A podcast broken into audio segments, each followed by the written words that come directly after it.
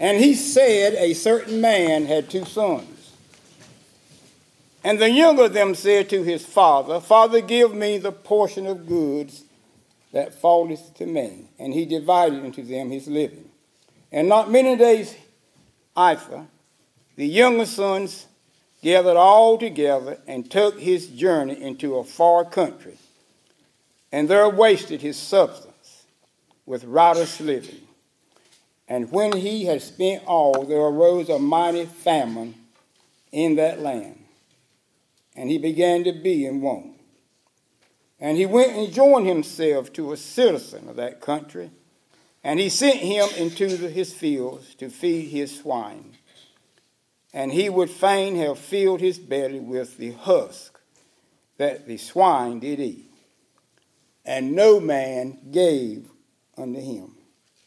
Then it says this And when he came to himself, he said, How many hard servants of my father's have bread enough and to spare, and I perish with hunger? He says, I will arise and go to my father, and will say unto him, Father, I have sinned against heaven and before thee, and am no more worthy to be called thy son.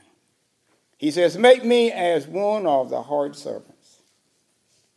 And he arose and came to his father. But when he was yet a great way off, his father saw him, had compassion on him, and ran and fell on his neck and kissed him.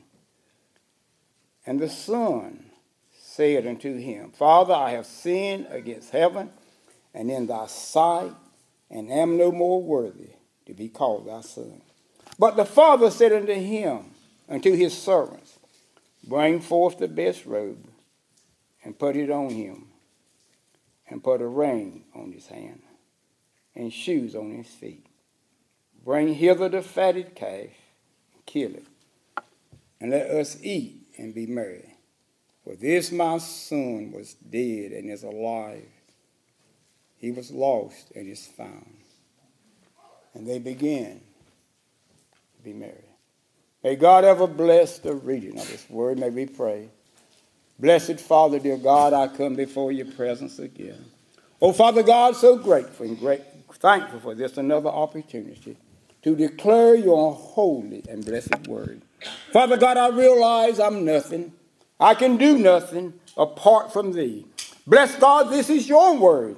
And if anybody's going to get anything out of this word, Father, you must work. You must be here. You must work through me, Father, for I can do nothing of myself.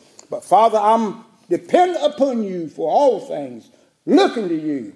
And Father God, I'm looking to you to bless this word and speak to somebody's heart this day. And bless God, we're going to give you the thanks now for whatever is accomplished. For it is in Jesus' name we do pray and amen and amen and amen. Luke 15, really in Luke 15, you have three parables. You have three things that's lost in 15. You have the parable of the lost sheep, the parable of the lost corn, and the parable of the lost son. Three parables. You know, Dr. Luke measured in parables. The Gospel of Luke contains more parables than any of the other Gospel writers. Matter of fact, the Gospel of Luke contains 18 parables that's only found in the Gospel of Luke. So he majored in parables, and probably this parable, the parable of the prodigal son, and the parable of the Good Samaritan is probably two of the best known parables there is in the entire Word of God. In this message today, we're going to look at a son. We're going to look at a father. We're going to look at the home of the father. We're going to look at the departure of the son. We're going to look at the repentance of the son. And we're going to look at the son returning back home. This is the outline for the message. And we're told here in this 11th verse, we're introduced to a certain man. This man is not named, he's a certain man, And we're told something about the man. It says he has two sons. Doesn't mention any daughters, has two sons. And we can just imagine the home of this certain man.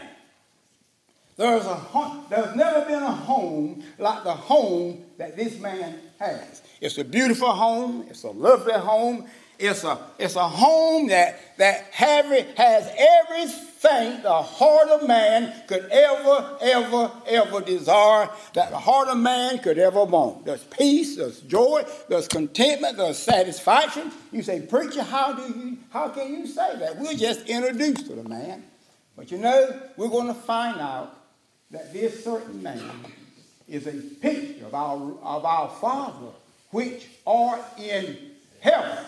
And I tell you, in his home, in that home in heaven, that place where we're going to one day, if you know the Lord, that place that Jesus is preparing, even now, we have everything we could ever want in a home. I want you to know that. But this, this father here, uh, this is the home. And we see in this uh, 12th, uh, 12th and 13th verse, we introduce those sons, and one of the sons is younger than the other. It talks about the younger son. And this younger son makes a request that is sort of, it's unusual request. It's unusual in several ways. Uh, it's unusual because in spite of everything in this home, this boy wants to leave home. Can you imagine that?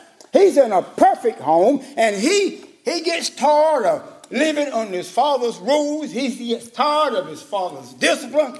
He gets far, he gets tired of, of just being around his father. He says, Father, I want to leave home. I want to get away, and I, I just want to get away from here. And we can't understand that. And you know, oftentimes we look at our situation, where we're at, and what's going on, and we think folk over yonder in another place is so much better off than we are. Have you ever thought about that? We say this that the grass always looks greener in somebody else's yard. And we just want to go out and experience what they're in. We think life is better, and we just want to get away from our present situation. So this, this boy, he, this young man, he wants to get away. In other words, he's out of fellowship with his father. He's out of fellowship. He just feels the same way he used to feel. Uh, he just wants to get away. Doesn't mean he's other brother. And you know, he begins to look out over there. And the Bible tells us we need to be careful what we look at. The Bible says we're not to lo- love the things that's in the world. We in this home, there's everything anybody could ever want. But he begins to look out here and there. And when we begin to look out and there, we're going to be tempted, my friend. The old tempter is going to come and make us think that what we have is not the best that, we, that God has, has for you and I. So he begins to look and he looks around and he wants to leave. And plus, he does something else. He says, Father, I want you to divide unto me what's coming to me. Now, this boy think, thinks the father owes him something. He thinks God, he thinks his father owes him something. So, you know, Father, part of this, what you have is mine. Part of it ought to come to me. So that's the first request. We hey, he somehow thinks the father owes him something. Secondly, you don't get your inheritance until the father's dead.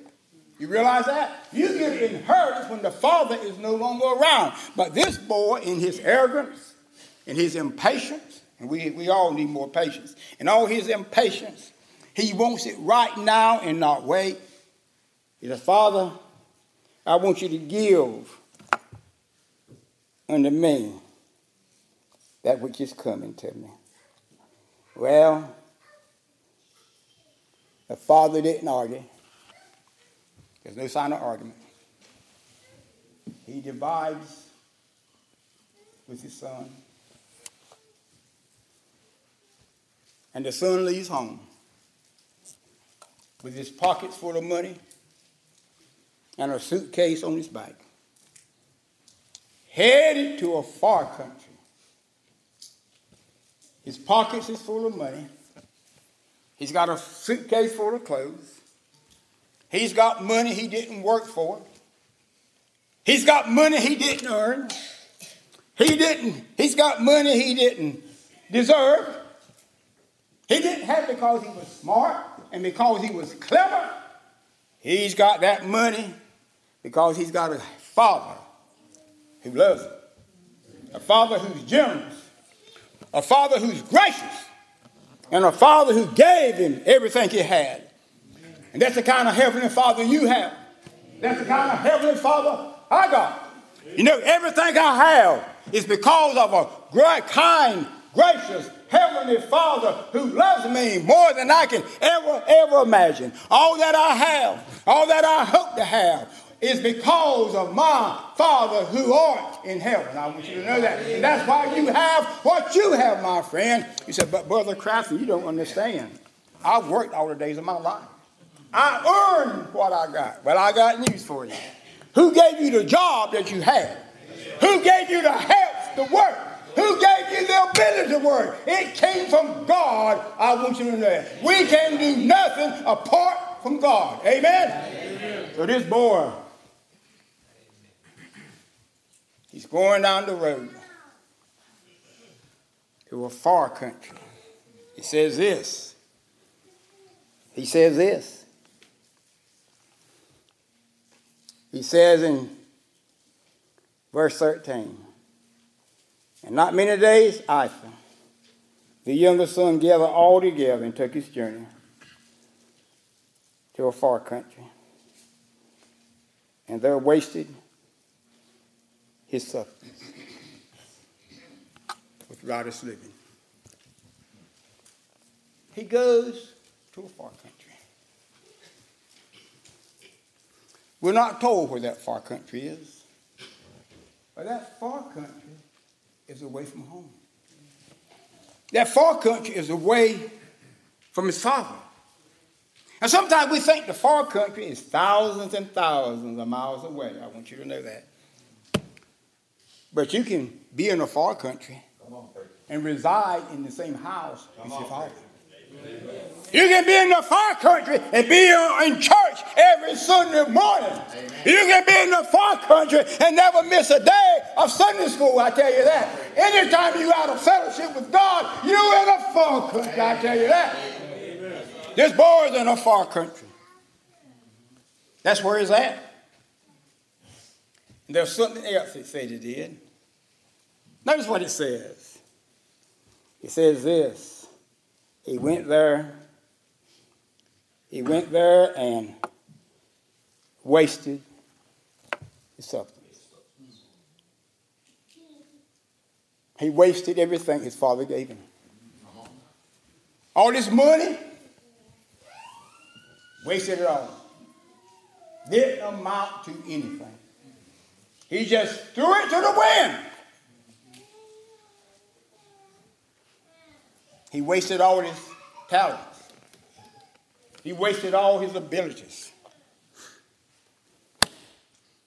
And many of us have wasted a lot of things in the far country. Amen. Many of us, including old preacher, I've wasted a lot of time in the far country. A lot wasted a lot of time. And time is something you can't reclaim. You know that? Many days we wasted. Many times went to know.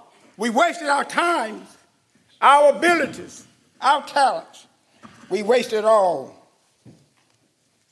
that God gave us.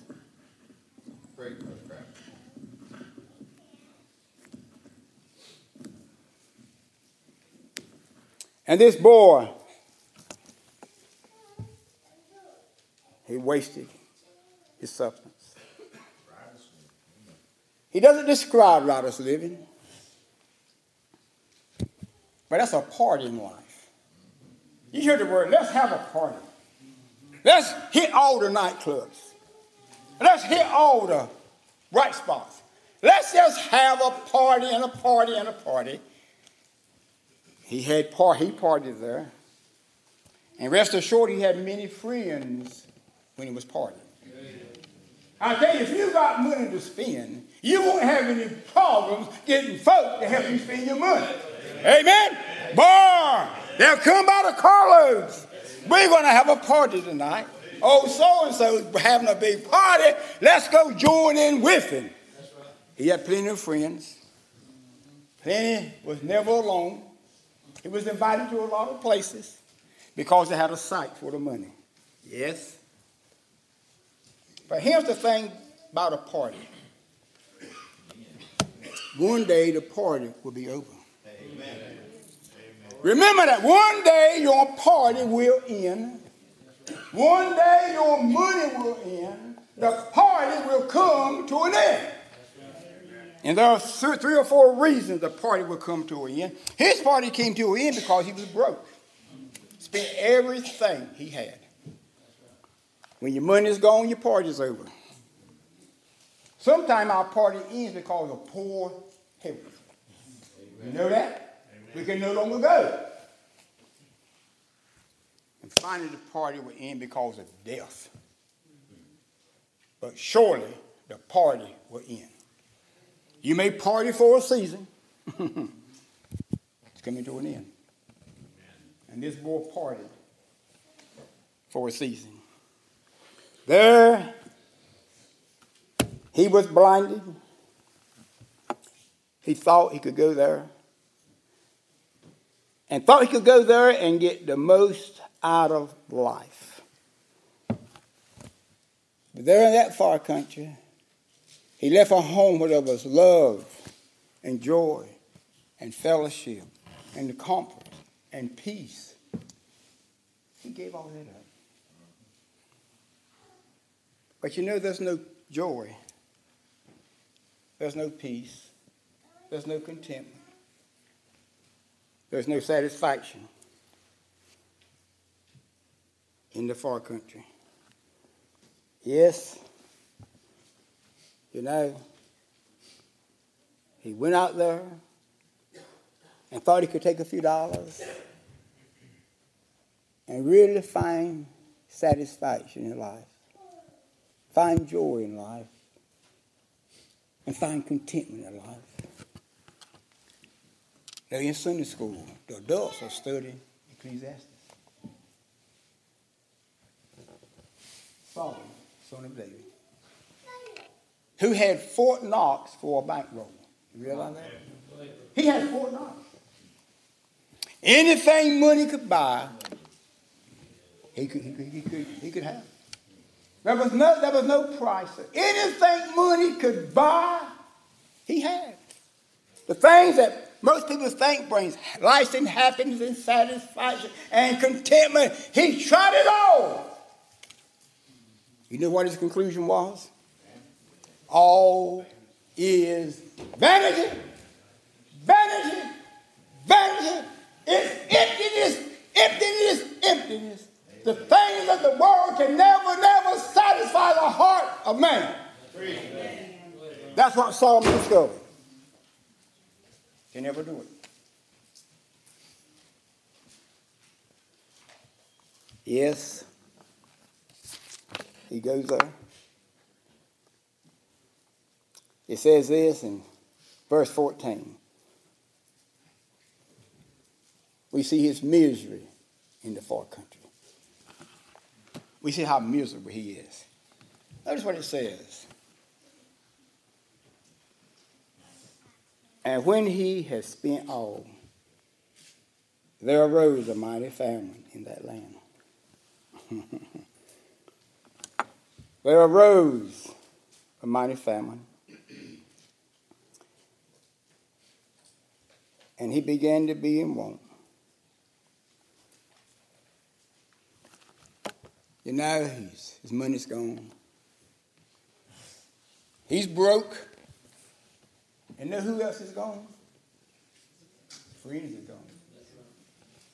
Those partying friends. No one offered him a helping hand. No one said, Come crash at my house for a few days till you get on your feet. These are all fair weather friends. Just plenty of them out there. Not only is he broke, there's a famine in the land.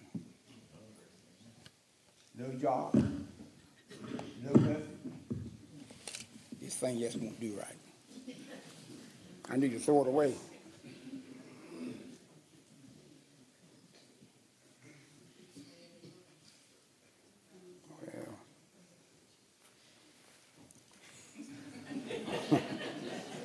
Everywhere it's supposed to go. But there's a famine in the land. He's broke. He's miserable. There's no one to care. There's no family. There's no father. There's no brother. There's no friends.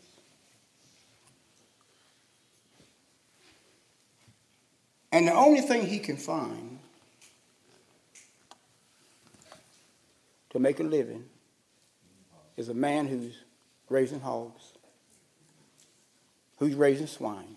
So I tell you what, you can feed, the, you can care for the hogs, you can feed the hogs, and as they're eating, if you're lucky enough, you can eat, eat with them. Now we need to realize for a Jewish boy, you can't think no lower than that. For a Jewish boy, he would never, never think about feeding hogs. He would never think about being in a hog pen. But here he is, a Jewish boy, can seek no Lord. He has hit rock bottom. That's where he's at.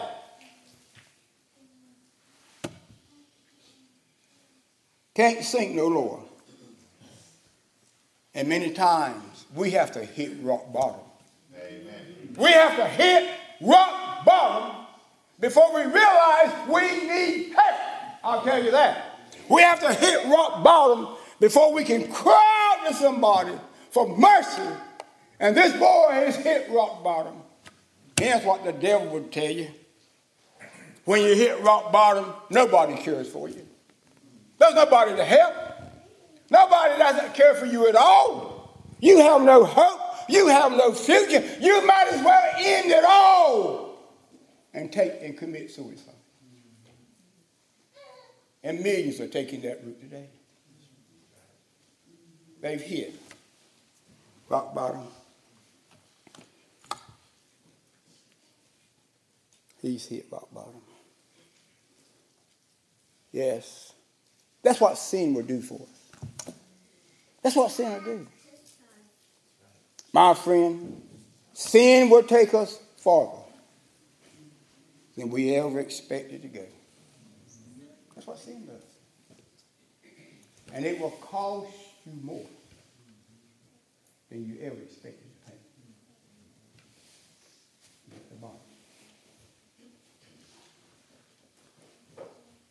That's where this boy is. We say he's at the bottom of his rope. And many of us had to get there. Many of us in our life, we had to hit rock bottom. Least I say many of us. That includes old preacher. But you know, this boy, this son, was raised in the Father's house. This son grew up in a house of plenty, in a house of love, in a house of happiness, in a house of joy.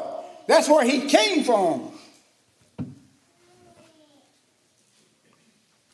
And notice his repentance.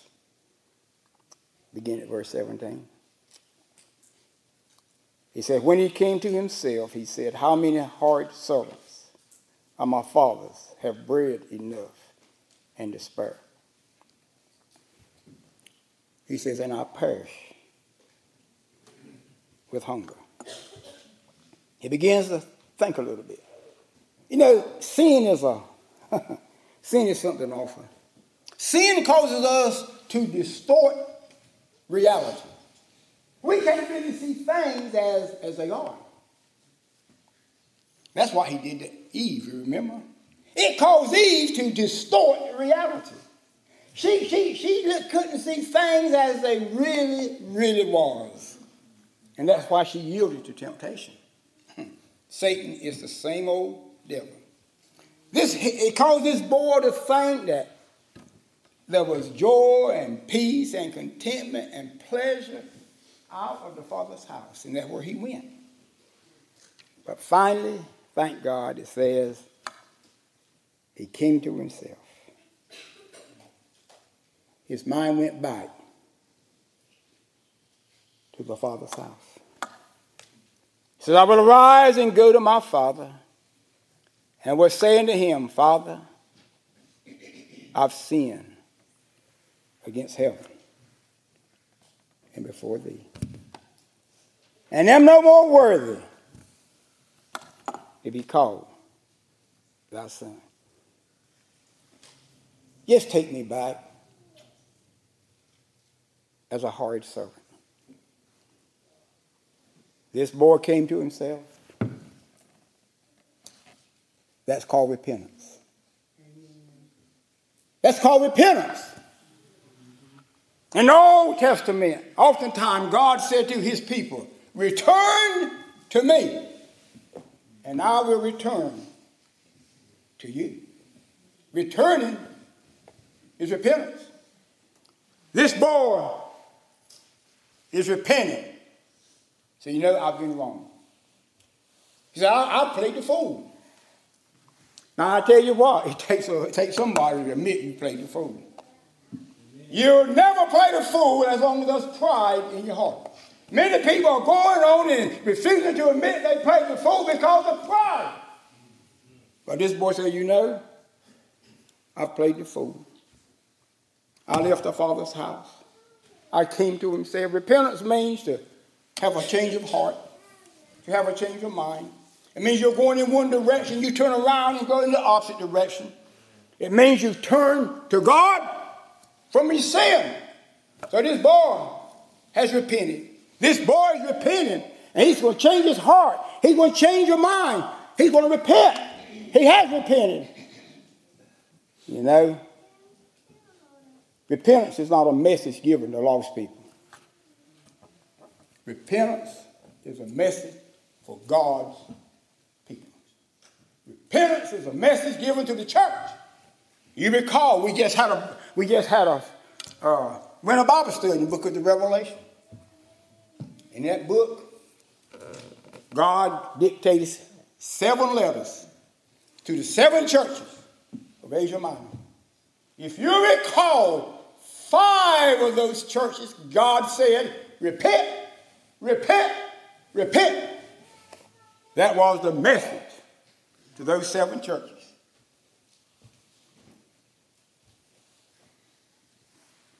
You know what the greatest need in God's church is today? If somebody was to ask you, what is the greatest need in God's church? What is the greatest need in the church of God? What is the greatest need in most of our lives? Repentance. Repentance. Repentance is the greatest need in God's church today, I'll tell you that. Doesn't sound good, do it? But it's the truth. Repentance means to change your heart, change your mind. And we begin by confession. We begin. And that's what this boy's doing. Said, you know what? Notice what he says. I was saying to my father, Father, I've sinned against heaven. You know what heaven stands for? God. He says, I've sinned against God. And I've sinned against you. I've sinned against my brother. And you know, all sin is against God.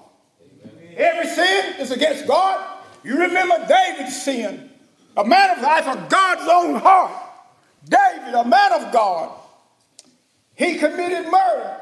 He committed adultery. And there in Psalm 51, David says, God, I acknowledge my sin. He says, I'm guilty. I'm guilty. He says, I have sinned against you. I acknowledge it. He confessed it to God. Yes.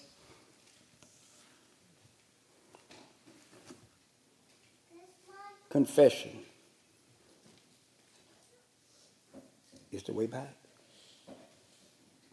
Penance. I'm so glad Jesus said in John, First John, he says, if we confess our sins, he's faithful and just. That means he's righteous to forgive us and to cleanse us from all unrighteousness. Yes. That's God. Thank God. He's a forgiving God. He's a gracious God. He's a merciful God. Yes. Let's see if we understand this parable. Sometimes there's a lot of differences as to what this parable means. The interpretation of the parable. somebody said, well, this parable is about a lost man who's out in sin and gets saved. You, a lot of folk think that. And of course, a lost man out and saved can get saved. Hey, God, God's in the saving business, you know that. But this is not the emphasis in this parable. This younger son, I want you to know this, this younger son. This younger son was a son when he was at home. He was the father's son. Amen? Amen. He was the father's son when, when he left home. Was he still the son? Amen. He was a son there in the far country. He was a son. Amen? Amen. He was a son when he repented. Amen? Amen? He went back home as a son. There was never a time when he wasn't. What are you saying, preacher? This parable teaches us not only will God save a sinner who repents, but God will take back any son who falls into sin and repents. Amen. That's the message. So you mean uh, a son of God can get in the pig pen? Can a son of God get in the pig pen? Did David get in the big pen? A man after God's own heart wallowed in the pig pen. But you know the difference. When a son of God falls in the pig pen, he'll never be happy in the pig pen. Amen. He'll never be satisfied in the pig pen. He'll never find peace in the pig pen. And the day will come says I'm going to rise and go by. Come on, Father. Amen. That's the difference. Yes, a son of God can fall in the pig pen. But we don't wallow there. We don't stay in the pig pen. Amen. This boy, he, he thinks about it. You know, he rehearses what would say to his dad. Say, know, I'm going home. Back home. I'm going to tell my dad I've sinned against him. I've sinned against God. I'm sorry. I don't deserve to be your son. I don't deserve to be nothing. I just want to be back. I just want to be back you in your house. I just want to come back as a hard servant. Then we see his restoration. His restoration. Notice the restoration. Notice the restoration of his son. He says in verse 20, he says, And he arose and came to his father. But when he was yet a great way off, notice what it says. His father saw him. When that boy was coming down the road, smelled like a hog pen, dirty and filthy. That dad was at the window or on the porch. You know why? You know why he was out there? Why was he on the porch? He said, That's my son.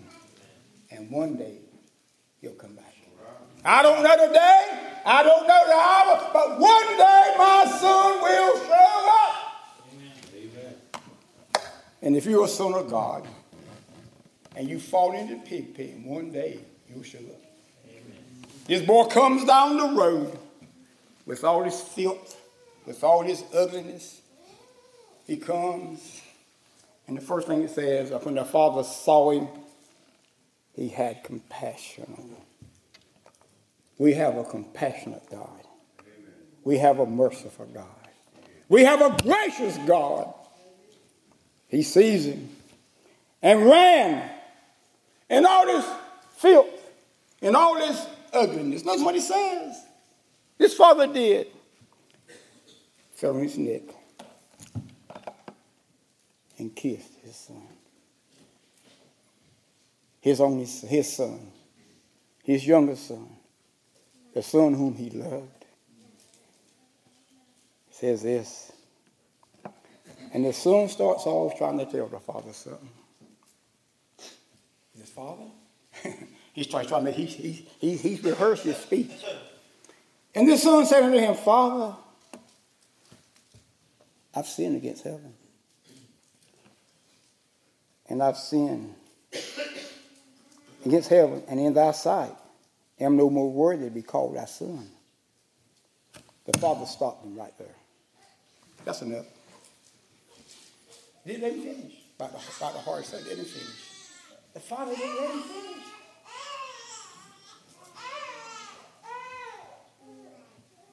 But notice what the father said. Said unto his servants, bring the best robe. Bring me a robe.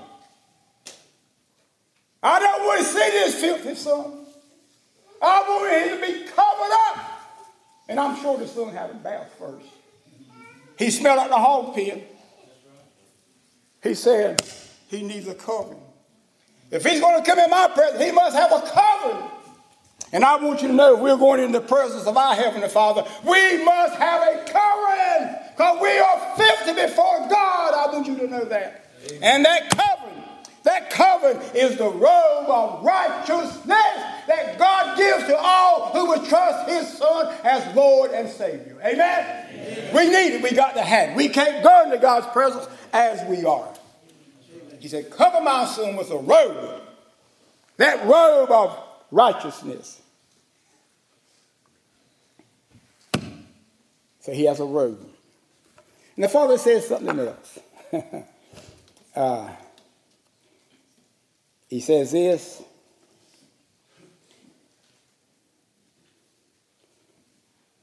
Where we at? And put a ring. Notice this. And put a ring it says, bring put a ring on his hand. You know what that ring signifies? Ownership. Sonship. Authority. He says, I'm bringing you back, not as a servant, not as a slave. You're coming back as my son. Amen.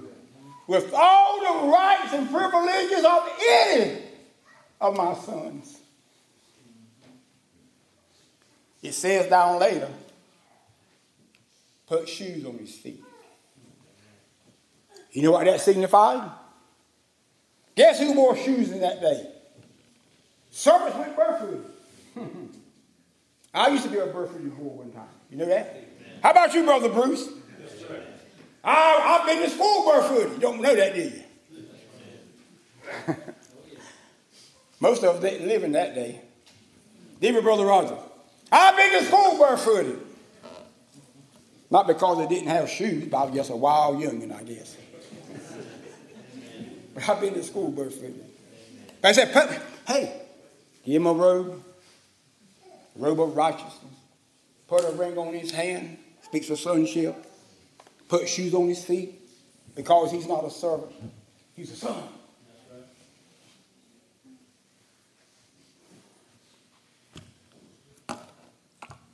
He's, then the dad said, let's have a party. Bring the fatted calf. Let's slay that calf. Let's slaughter him. Kill him. For my son, who was dead. Now, don't we, of course, we knew he wasn't dead spirit, uh, physically. But as far as having a relationship with the dad, he was dead. He was not really sin. Let's have a party.